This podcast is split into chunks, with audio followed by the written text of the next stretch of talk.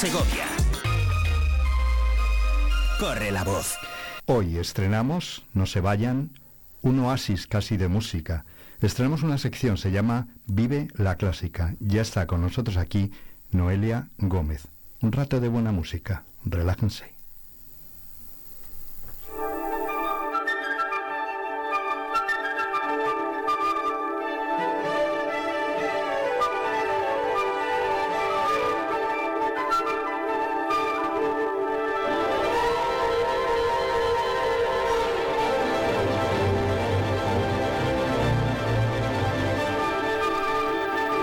Pues tal y como les anunciábamos, lo que pretendemos es disfrutar de la música. Un momento delicioso, decía yo, unos minutos de música clásica que nos van a permitir entender muchas de las piezas para quienes somos profanos, no tenemos mucha idea. Eh, hemos invitado para que esté con nosotros cada mes un ratito a Noelia Gómez. ¿Cómo estás, Noelia? Hola, muy bien. ¿Cómo presentarte? ¿Cómo definirte? ¿Eres intérprete, música, especialista? Ponte tú la definición. Sí, bueno, soy intérprete de viola y de violín y ahora también estoy coordinando la Fundación Don Juan de Borbón en Segovia y me encanta la música, es mi pasión y te agradezco mucho que me invites a participar en este programa. Pues eh, te lo agradecemos nosotros porque los oyentes, tanto los oyentes como yo, habrá oyentes que sean expertos como tú, pero seguramente muchos escucharán eh, piezas de música clásica como me, pasa a mí algunas veces o en el coche o en casa y más allá de que cuánto me relaja, más allá de cuánto me gusta o cuánto me sorprende, yo creo que aquí vamos a escuchar sonidos sorprendentes, eh, está bien que lo, que lo entendamos, ¿no? De alguna manera. Eso es posible, entenderla, ponerla en contexto, por qué se hizo, de qué se habla, si es que se puede utilizar ese término en estas piezas de música. Pues es lo que vamos a intentar, ¿no? Pues vamos a, a disfrutarlo. Y como tenemos cerca el carnaval, es próxima semana, ¿por dónde vamos a empezar esta sección? Pues justamente porque ya estamos todos preparándonos el disfraz.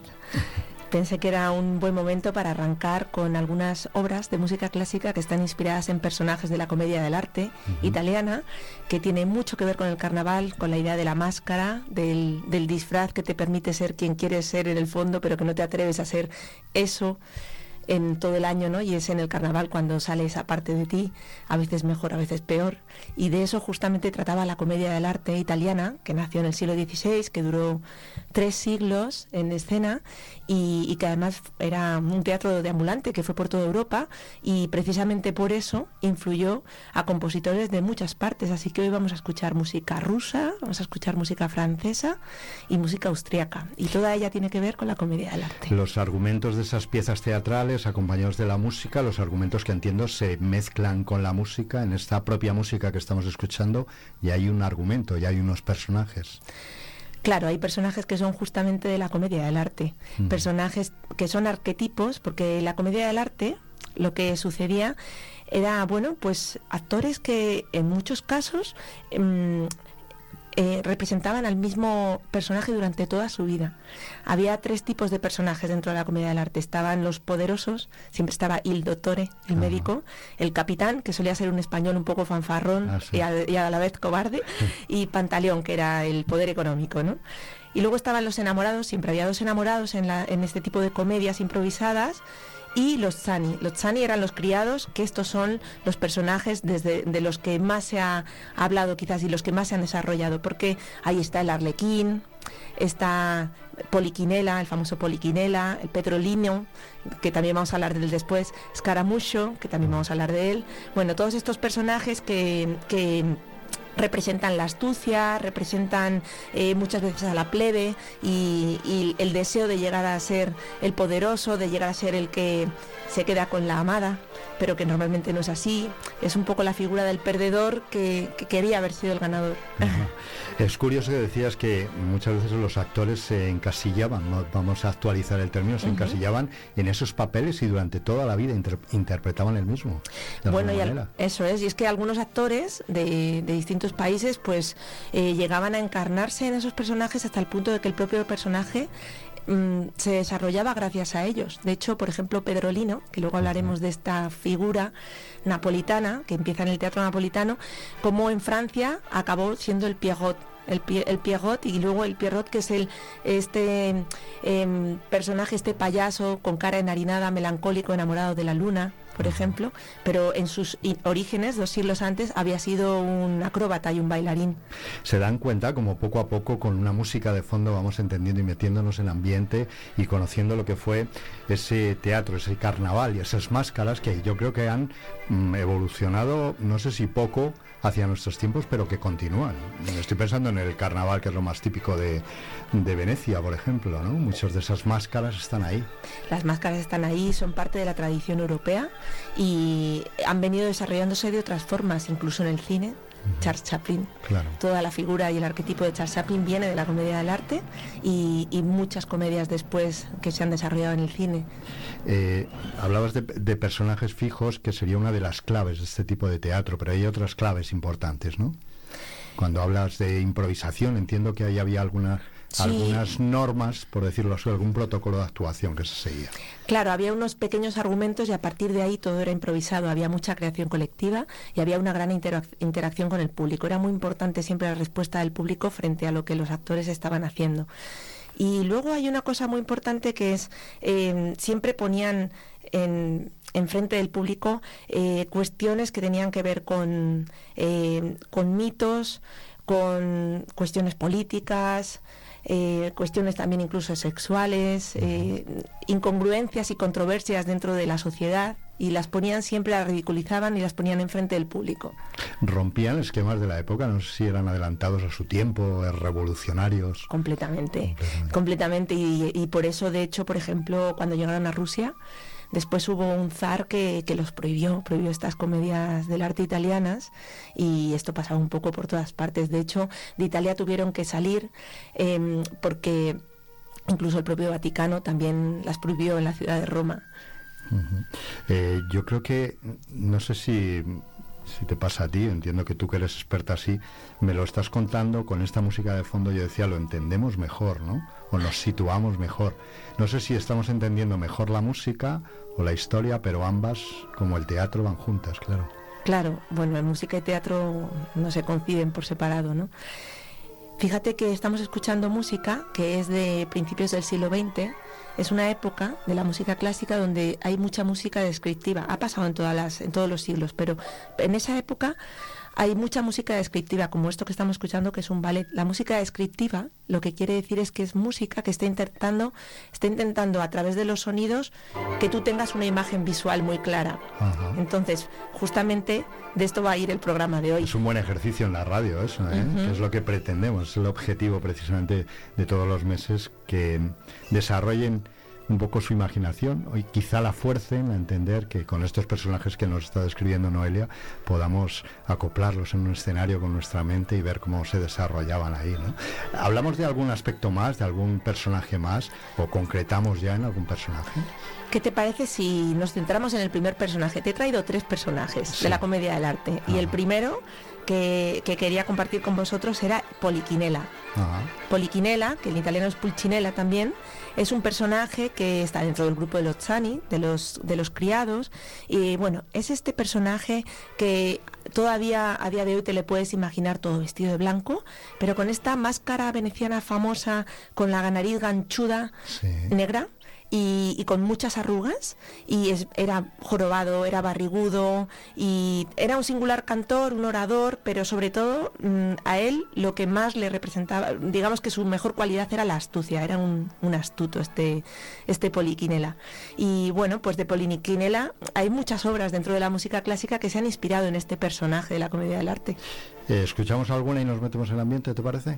Pues mira, vamos a escuchar ¿Qué te parece si ponemos una pieza de Rachmaninoff, de Sergei Rachmaninoff? Eh, Rachmaninoff, que es un compositor ruso, eh, un gran pianista de la primera mitad del siglo XX. Él eh, hizo estas cinco piezas de fantasía en 1892, las compuso. Una de ellas se llama Poliquinela, está inspirada en este personaje.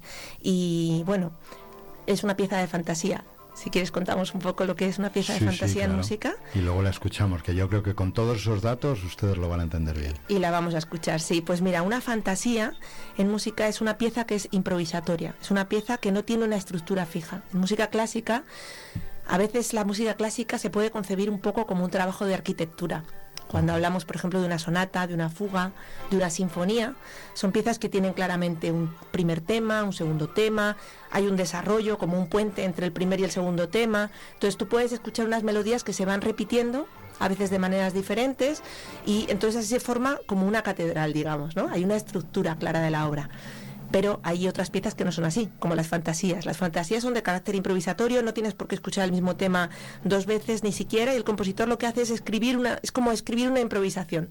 En lugar de dejarla en el aire y que se pierda y mañana haces otra, esta la escribes. Pues un poco estas cinco piezas de fantasía serían así, y vamos a escuchar la número cuatro, que está inspirada en este personaje que hablábamos de la máscara y de la nariz ganchuda en Poliquinela. Lo escuchamos.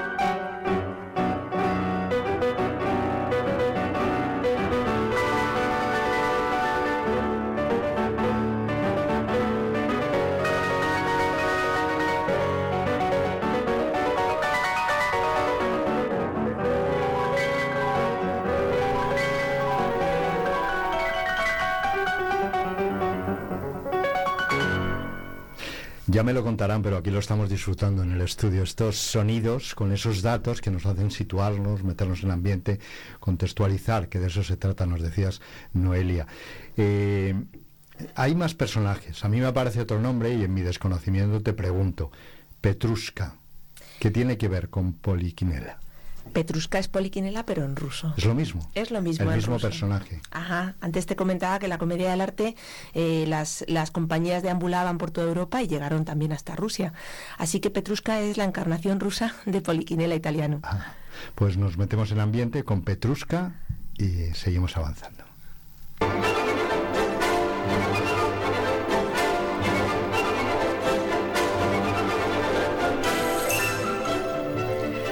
Petruska es un ballet, un ballet en un acto, en un solo acto y con cuatro escenas.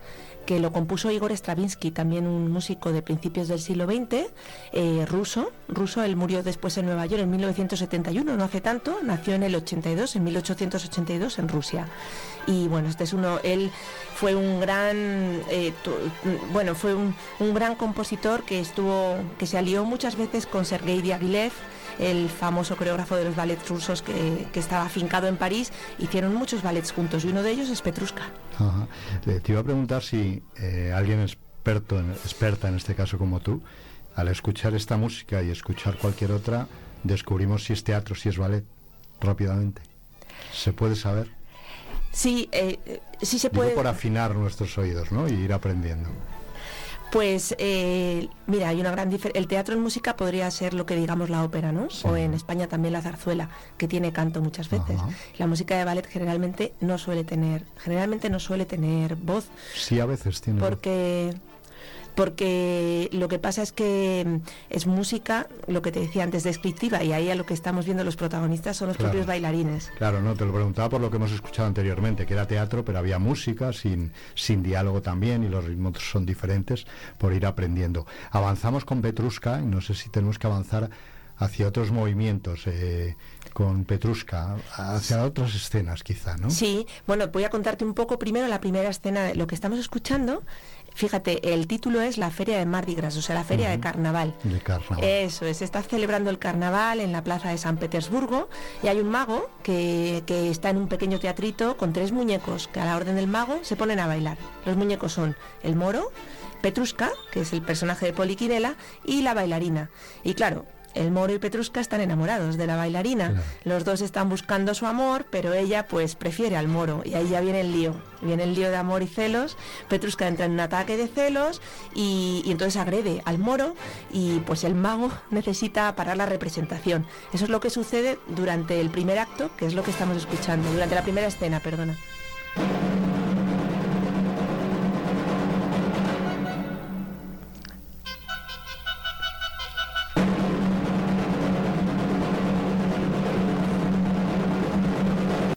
Primera escena. Ahí lo has visto, ¿no? Menudo lío que ahí está el otro con su ataque de celos y tienen que pararle al Petruska. Pues parado está. Avanzamos al acto segundo, escena segunda. Claro, pues bueno, entonces ¿qué hacen? Pues encierran a Petruska en su camerino y no puede ser que se comparte así en medio de una función. Entonces, bueno, que él protesta, protesta porque le han encerrado, él lo que quiere es mostrar sus sentimientos y mostrar sus sentimientos porque además, esto no lo he dicho al principio, pero Petruska en esta en este ballet en realidad es que era una marionetita de paja que cobra vida, cobra vida y él lo único que quiere, quiere es expresar sus sentimientos, pero ¿qué pasa? Que es muy torpe, es muy torpe porque es una marioneta y no entiende cómo funciona la vida, entonces por eso está muy enfadado con el moro y con el mundo en realidad. Y, bueno, aparece la bailarina en el camerino para ver qué le pasa a Petruska y él que quiere, se, emociona cuando la ve, quiere expresarle su amor, pero como es un poco torpe, pues es demasiado brusco. Y es tan brusco que la bailarina se asusta y se tiene que ir, se tiene que ir corriendo y él pues queda sumido en una plena tristeza y melancolía.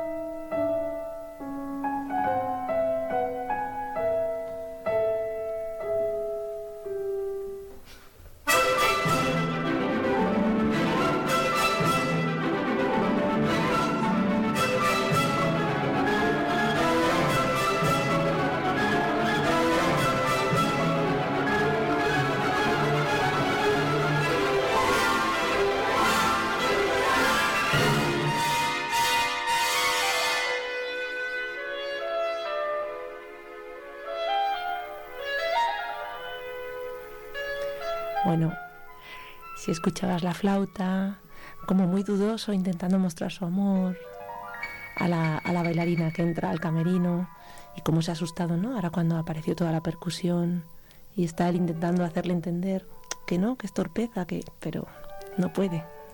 Se escucha de otra manera, ¿eh? Sabiendo lo que está pasando, ¿verdad? Se escuchan todas las intrigas entre ellos, ¿no? Y un poco hasta los gestos, ¿no? De duda. Casi puedes imaginar la cara y dibujarla, ¿no? De los dos.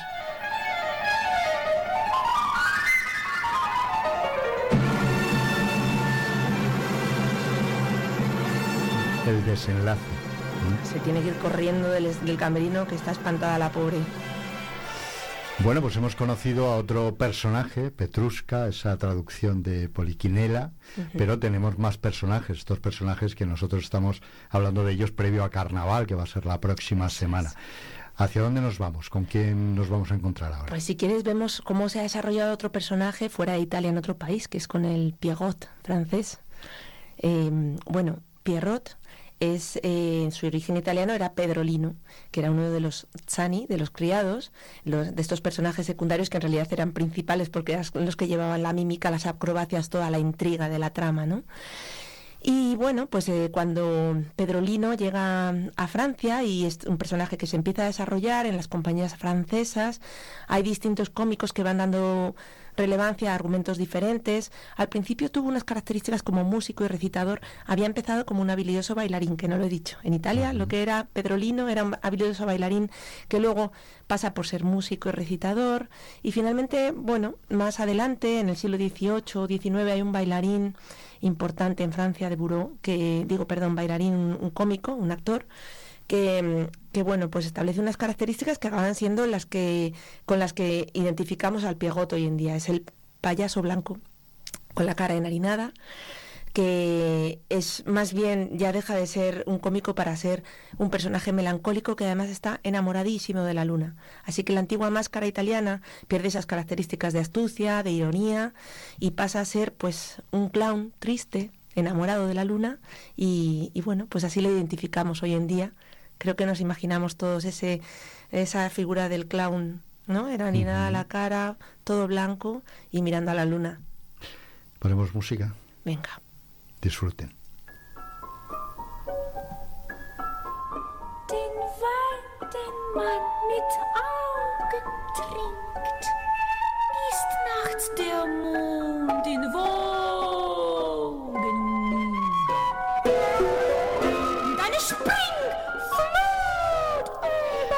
Noelia, sorprendente, pero esto qué ¿Qué estamos escuchando? Estaba esperando. No sé si me esperaba otra cosa o... Yo estaba esperando tu pregunta. Eh, Yo que he dicho disfruten, pero claro, se habrán sorprendido ustedes. esto que bueno, es que claro, es que las estéticas son muy diferentes. Uno no va a, escuchar música clásica solo a sentarse en el sofá. Y también hay que sorprenderse, hay que asustarse, hay que de todo un poco, ¿no? No todo tiene que ser placentero e idílico. Y aquí nos estamos encontrando con un compositor austriaco, Arnold Schoenberg que es el padre de la dodecafonía. Si quieres luego te puedo explicar un poco de qué se trata, pero es una de las personas más importantes, sino, o sea, ha sido un músico crucial para la música clásica porque con él acaba el sistema tonal y comienza todo el sistema de vanguardias que hoy llamamos que, del que han, ha surgido después lo que llamamos como música contemporánea, que decimos que la música contemporánea son todos ruidos, no se entiende, no tal cual. Pues todo, todo ese devenir de la música clásica del siglo XX, el padre de todo ello es el compositor de esta obra.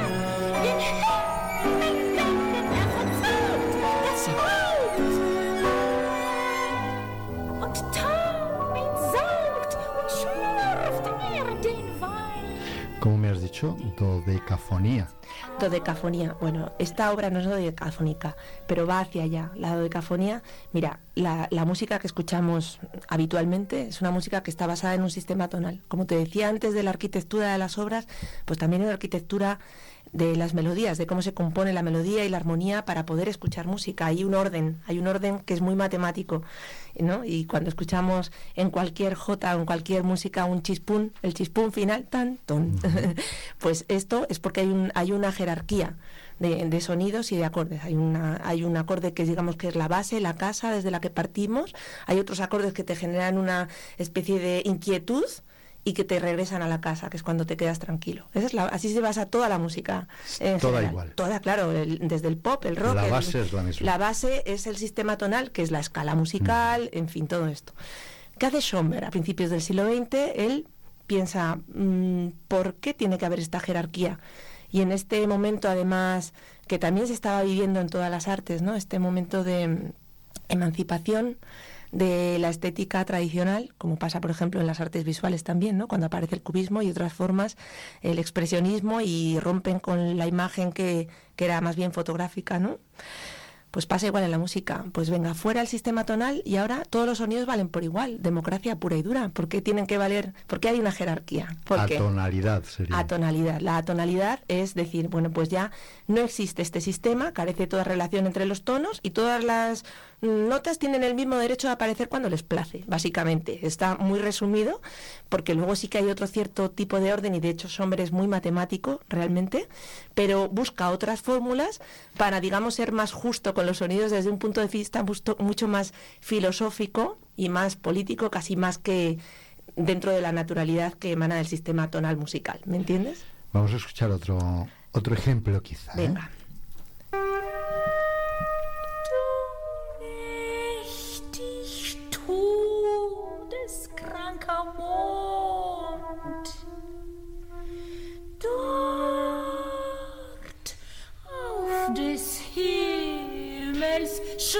Sigo sorprendido, lógicamente, yo creo que nuestros oyentes también. Háblanos de Pierrot, el del personaje.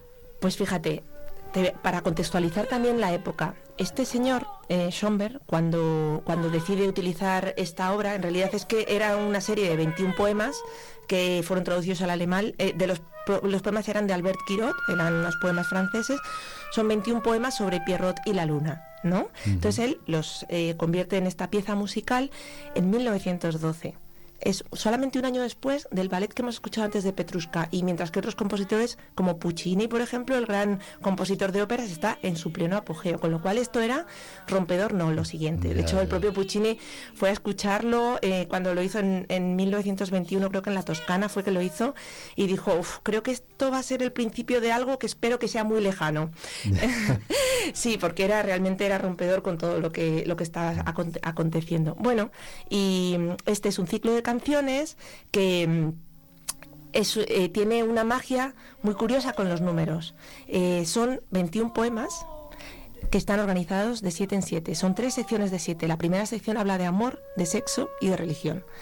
La segunda sección de violencia, crimen y blasfemia. Y la tercera es Pierrot volviéndose a casa, eh, pues a su casa en Bérgamo, en Italia. Volviéndose a su casa, pues después de tener su desencanto y su desencuentro con la luna. Y entonces fíjate que hay siete notas que se repiten mucho a lo largo de la obra. Hay siete instrumentos en esta obra también, combinados de distintas formas, pero siete miembros, digamos, siete músicos. La pieza es el opus número 21, el opus es el catálogo, digamos que en el, catálogo de obras de Schomberg esta ocupa el número 21. Son 21 poemas, que ya lo dije, y además él decidió comenzarla el 12 de marzo del 1912. Fíjate, me estoy acordando de lo que hablabas antes de la improvisación sobre un papel. Esto tiene poco no, no, de improvisación. No, no, no. Schomberg era completamente estructurado y tenía muy claro que lo que quería hacer era pues eso era casi un manifiesto contra el sistema tonal, pero muy bien organizado, digamos, ¿no? A nivel matemático, a nivel filosófico. ¿Te parece que sigamos con Pierrot y además creo que tenemos poesía? Claro, porque como te decía, como está basado en 21 poemas, te he traído aquí el número 9, para que lo leamos y, además aprovecho para comentarte que estáis escuchando a la cantante que no se sabe si habla o canta, ¿verdad? Claro. No sabemos muy bien, por eso te decía yo sorpresa. ¿Qué es esto? Sí, sí. Pues bueno, esto él, digamos que inventa, bueno, no, no la inventa realmente él, ya venía sucediendo un poco, pero...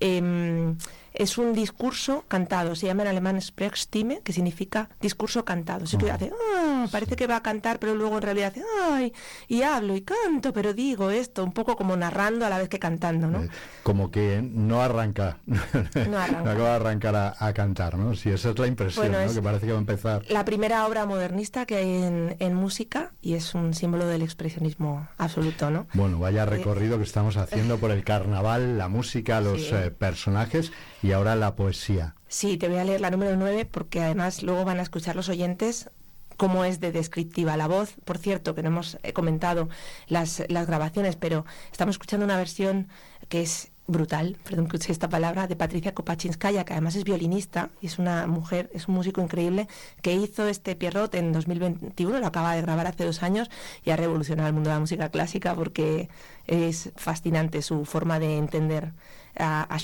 Y dice así, oración a Pierrot. Pierrot, mi risa la he olvidado. La imagen brillante se desvaneció, se desvaneció. Negra es la bandera que ondea ahora en mi mástil. Pierrot, mi risa, la he olvidado. Ah, ahora devuélveme, veterinario del alma, lírico muñeco de nieve, alteza lunar, Pierrot, mi risa. Ponemos música. Venga.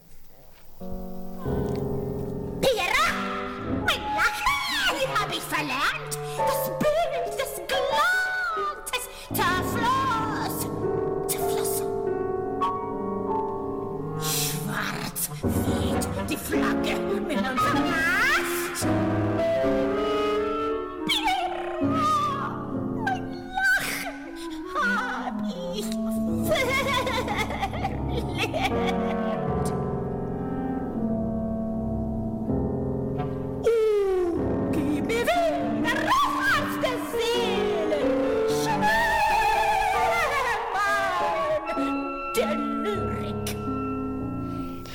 ¿Qué tal? ¿Cómo van?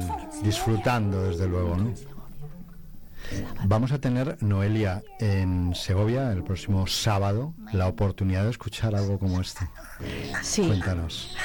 Pues bueno, estamos cercanos al carnaval, Claro. entonces esta obra, El Pierrot Luner, lo vamos a escuchar en directo en Segovia este sábado en el Instituto Mariano Quintanilla, en el Salón de Actos, con un ensemble maravilloso de música contemporánea de aquí de España, que es el ensemble Sonido Extremo, que nos visita a Extremadura, y en vez de ser con una mujer, lo vamos a escuchar con un contratenor buenísimo con, Xavier, con Xavier Sabata, es a las 7 de la tarde el sábado, y bueno, si quieren escuchar esto y, y escuchar toda esta intriga y esta, estos enigmas en directo, lo tenemos en casa.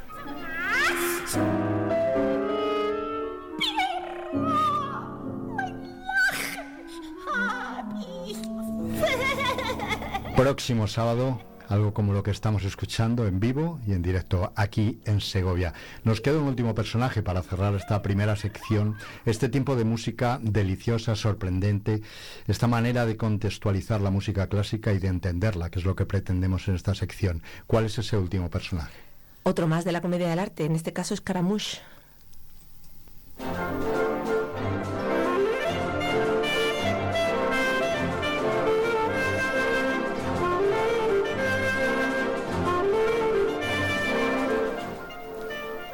Scaramouche es otro de los personajes de los Zani, de la comedia del arte italiana.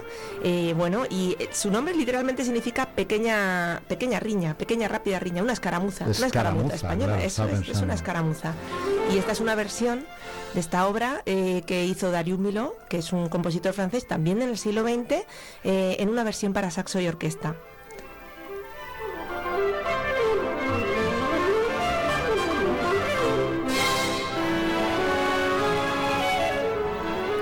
Scaramouche es una obra con tres movimientos. Este es el tercer movimiento de la obra, que además eh, se llama Brasileira. Y aquí podemos escuchar también esos ritmos latinos con los que creo que despedimos el programa, ¿verdad? Así es, eh, por hoy yo creo que hemos tenido una magnífica lección. Gracias, Noelia eh, Gómez. Eh, te esperamos el próximo mes para seguir aprendiendo, contextualizando esta música clásica que estoy seguro que a partir de ahora, tanto los oyentes como yo, escucharemos de otra manera, con esa imaginación, esas imágenes de algunos personajes muy del carnaval que han llegado hasta nuestros tiempos desde siglos atrás. Muchísimas gracias. Pues muchas gracias. Feliz carnaval, Alberto. Y a todos los oyentes que se disfracen de lo que les dé la gana. Exactamente. A disfrutar. Feliz carnaval.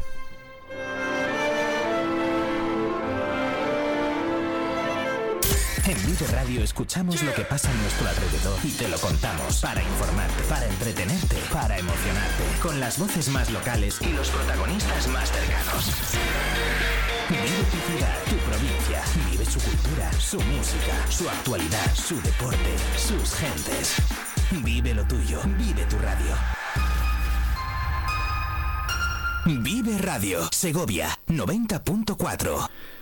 11 y 43 minutos, seguimos en directo y después de ese oasis de música que hemos tenido con Noelia Gómez, vamos rápidamente a nuestro punto de directo. Está Víctor Martín Calera en el Hospital General de Segovia. Cuéntanos qué se ha vivido allí en los últimos minutos.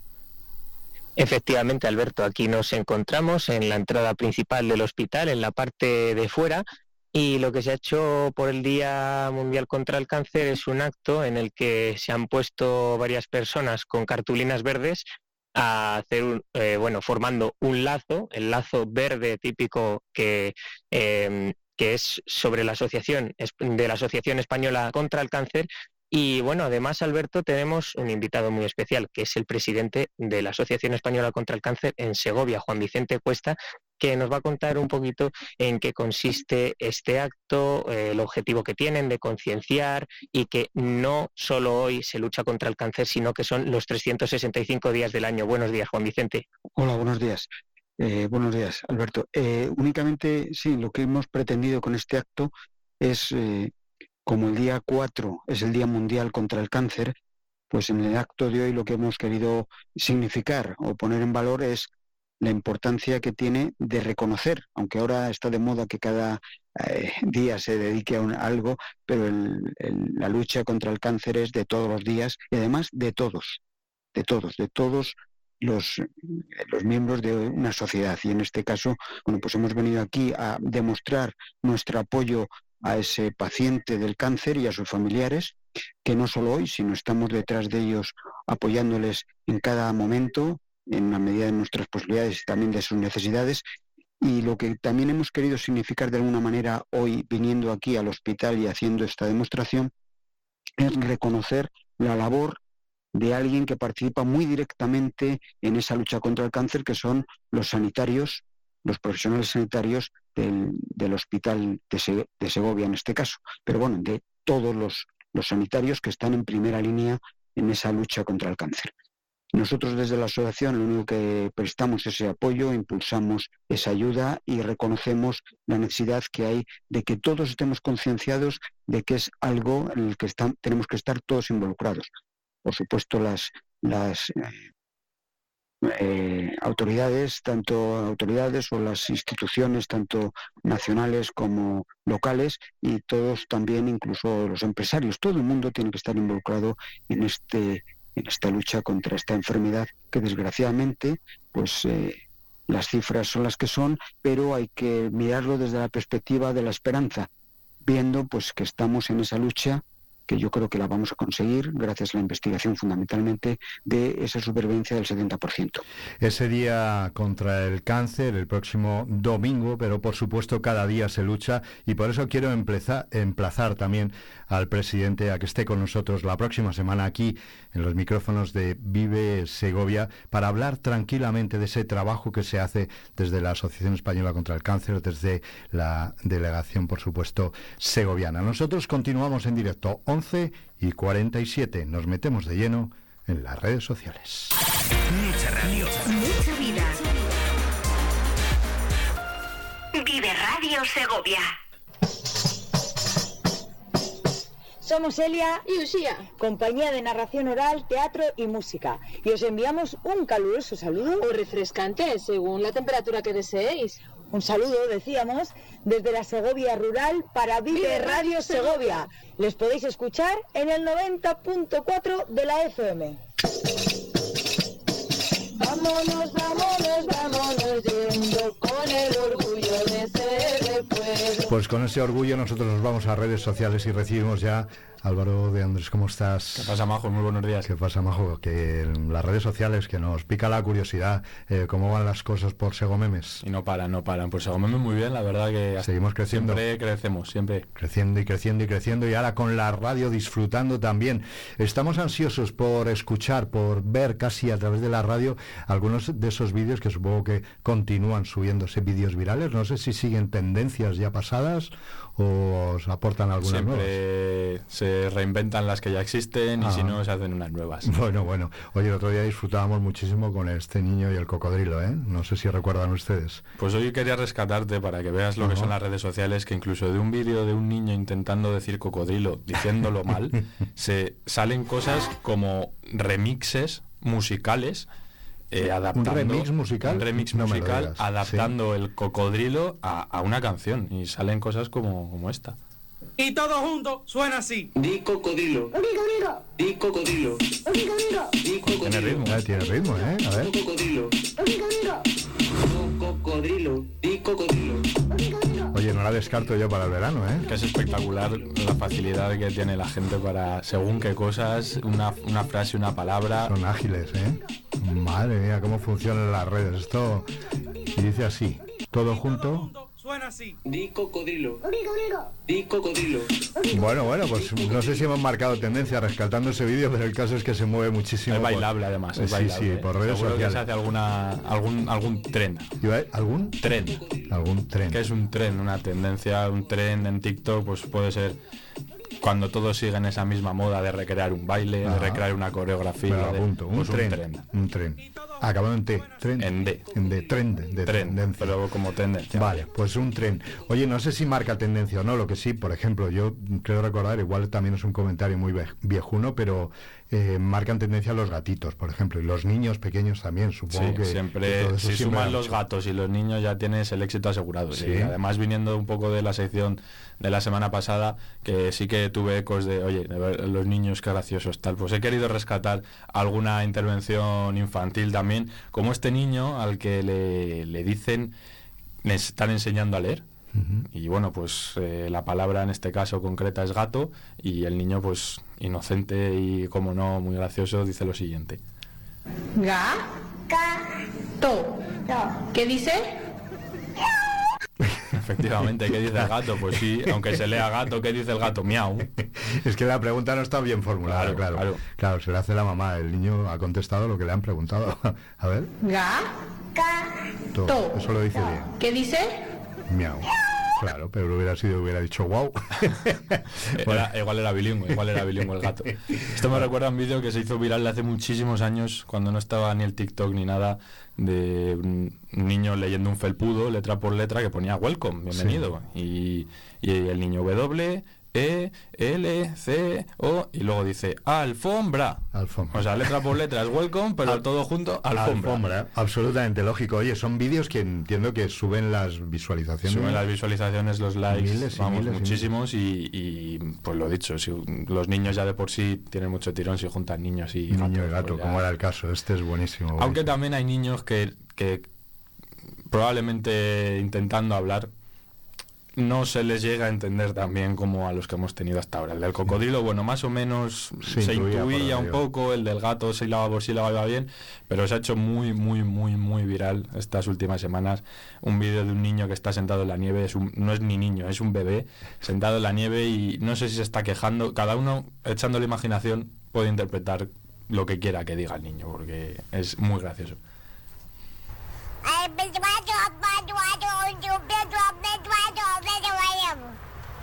Bueno, igual es difícil interpretar, ¿eh? Bueno, no sabemos la si es- imaginación, cada uno seguro que saca En- alguna, algún significado. Pero en español no, lo- no lo sé yo, ¿eh? Este es, este es americano. Ah, este es americano. este- sí, es ame- pero muy curioso, muy curioso. Bueno, le hacemos un segundo intento, a ver.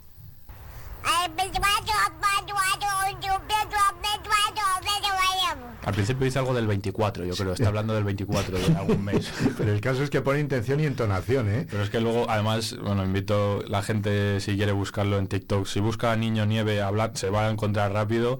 Está el, el niño así súper abrigado, sentado en la nieve y pues yo creo que se está quejando de que sacadme ya de aquí, levantadme, que me tenéis aquí helado. posible que diga que es 24 todavía, que no Sí, ha algo- llegado al principio algo del 24 parece que... El invierno fuerte, a ver, la última vez. El 24. Vale, Una cita importante el 24, tiene este pequeño, ¿eh? Seguro. Bueno, vídeos virales que destacan por ese número de visualizaciones en redes sociales, pero también cada viernes aquí Álvaro en Sego Memes eh, nos trae algunos perfiles recomendados. Desde Eso es. Sego Memes vas cotilleando por ahí Eso cómo es. va la tendencia. Eh, perfiles, teníamos el de botones. Tenemos el de botones, tenemos eh, Museo del Prado, Museo del Prado, tenemos la- Juan Dávila, Juan el humorista, y hoy es para desconectar la mente, el que Ajá. traigo. Es para... No, Relax no, hoy no aprendes, Sí. pero desconectas y se vincula un poco con lo que decíamos en la primera sección, creo que era el ASMR, que vamos a profundizar un poco en el significado. Ayer estuve aquí con nuestro ilustrador de cabecera, con nuestro dibujante Almondróvez, y empezó a hacer ruidos en el micrófono y creo que lo usé bien, pero dudé si era ASMR o ASRM. Entonces, ASMR. MR, vale. Bueno, ya está, corregido. ASMR. Bueno. Y el perfil es de Alex Chippy, se llama, y el arroba, el nombre de usuario es Alex Chippy 11 y en contra de lo que se pueda pensar, eh, aglutina 5 millones de seguidores. 5 millones. 5 eso ya millones es que se dice ser muy, muy, muy, muy millones. importante, ¿no? Su cuenta recoge 186 millones de likes. O sea, Madre todos mía. los vídeos se hacen como muy virales. Esto ya se traduce mucho dinero, ¿no? ¿O no? Usted seguro que algo de tajada saca. Sí, no, seguro, sacan. Y este, este perfil se dedica con pequeñas cartulinas a colorear, a dibujar lo que le piden. En- pero lo que le piden dentro de un contexto. Pueden ser dorsales de futbolistas, pueden ser banderas, pueden ser marcas de multinacionales de- conocidas por todo el mundo, pueden ser formas de corazones, pero todo que quepa en una cartulina. Entonces él se ve como pone el- la cinta de carrocero para primero pintar el fondo, luego levanta la cinta de carrocero y lo que estaba debajo eh, a lo mejor era el número del futbolista, pinta luego por encima y todo esto él sin decir ni mu. Él no se- habla, ¿eh? Él no habla y se produce este ASMR que decimos que significa he buscado lo que significa cada sigla es Autonomous Sensory Meridian Response Meridian Response. que en español viene a ser respuesta sensorial meridiana autónoma. ¿Y qué es todo esto? Pues bueno, es una sensación física y psicológica que aporta calma y tranquilidad a quien la experimenta. Entonces, en Respuesta este caso, meridiana. Respuesta sensorial meridiana autónoma. Respuesta sensorial meridiana autónoma. Bueno. Y además son unos rotuladores que al- Sí. el papel es de un gramaje, la cartulina es de un También gramaje suena. así distinto y el- los rotuladores son de estos que tienes que apretar la, tin- la punta para que vaya saliendo la tinta y bueno, se pueden escuchar cosas como esta en cada vídeo. Quitando la tapa. Ahí va haciendo las líneas de rotulador sobre la cartulina. ASMR. Respuesta sensorial. Ahí levanta el carrocero. Y decías que hay verdaderos apasionados en Verdaderos escuchar, apasionados del SMR. de escuchar y esto es el ruido de un dibujante, digamos. y de cómo quita la tapa y de cómo va. Bueno, pues es un ejemplo de lo que se puede encontrar en su perfil. Y ya recuerda lo que has dicho, que tiene 5 millones 5 de millones de seguidores, nada más y nada 5 menos. millones de seguidores haciendo siempre ruido. Bueno, viendo también lo que Pintando dibuja. la cartulina, luego ves dentro de cada sección lo que tiene, pues si son dorsales de fútbol. Además, hace lo que le pide la gente. La gente le pone en un comentario de un vídeo, por favor, haz la bandera de Uganda. Y hace la bandera de Uganda. Por favor, haz el escudo del Atlético de Madrid. Hace el escudo del Atlético de Madrid. Por favor, haz el logo de Vive Radio. Pues igual se lo podemos proponer Ah, para pues que haga el logo no de. Vive A ver cómo suena, ya que es un logo de una, de una radio. Oye, qué interesante cómo, cómo van las redes sociales, nos vamos enterando aquí todos los todos los viernes, pero algún apunte más, tenemos un par de minutos todavía. Pues venga, en el par de minutos, en vez de lanzar pregunta que hemos lanzado estos días al consultorio, vamos a recoger lo que hemos lo que hemos planteado lo- las secciones anteriores. El cochinillo y el cordero, que al final la última, el último día se quedó ahí un poco huérfana la respuesta. Pues fíjate si estuvo igualado, de 15.000 seguidores que tiene Segomemes, pues votaron alrededor de 2.000 personas. 2.000 personas han Alrededor votado de a la 2.000 personas votaron que Bueno, no preferían mal, ¿eh? cochinillo o cordero Sí. y ganó el cochinillo con un 51% frente a un 49% del cordero. Te lo- 940 votos para el cochinillo, 900 para el cordero. ¿Te lo esperabas tan ajustado? No, No, para nada. nada. Imaginaba que iba a ganar el cochinillo por poco, pero tan, tan, tan, tan, 51, tan 49, ajustado, eh, no lo cuidadito. esperaba.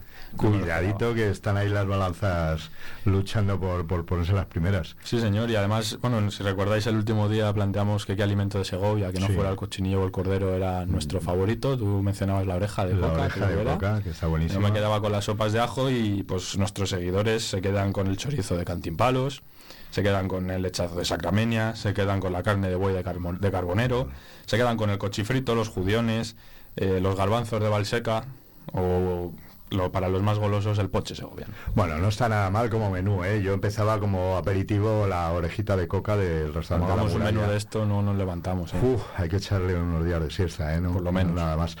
Oye, muchísimas gracias, como siempre. ¿Algún meme en la carpeta dispuesto a salir ya en Sego Memes públicamente? Pues estamos, hay alguno preparado, alguna rutilla por un pueblo. vale, ¿dónde te poco. podemos encontrar? En Instagram, Segomemes. Así de sencillo. Segomemes, muy sencillo. Bueno, en Instagram, pero también andas por otros Me pueden seguir por Instagram mientras no me sigan por la calle. Vale. Álvaro, un abrazo, muchísimas gracias. Gracias a vosotros. Venga. Y todo junto suena así. Di cocodrilo. Di cocodrilo. Di cocodrilo. Di cocodrilo. Cocodrilo. Di cocodrilo.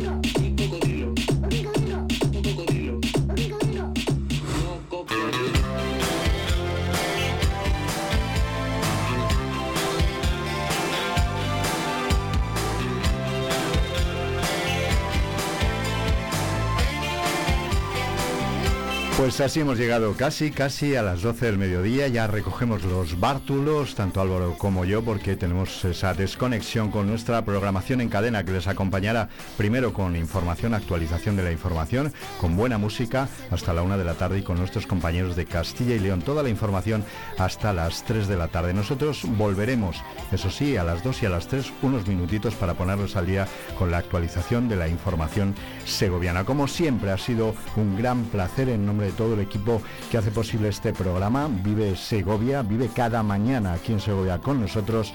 Les saluda atentamente quien les acompañó hasta este mismo instante. Saludos de Alberto Guerrero. Sean felices, disfruten del fin de semana. Les dejamos con muy buena música y con información. Hasta el próximo lunes.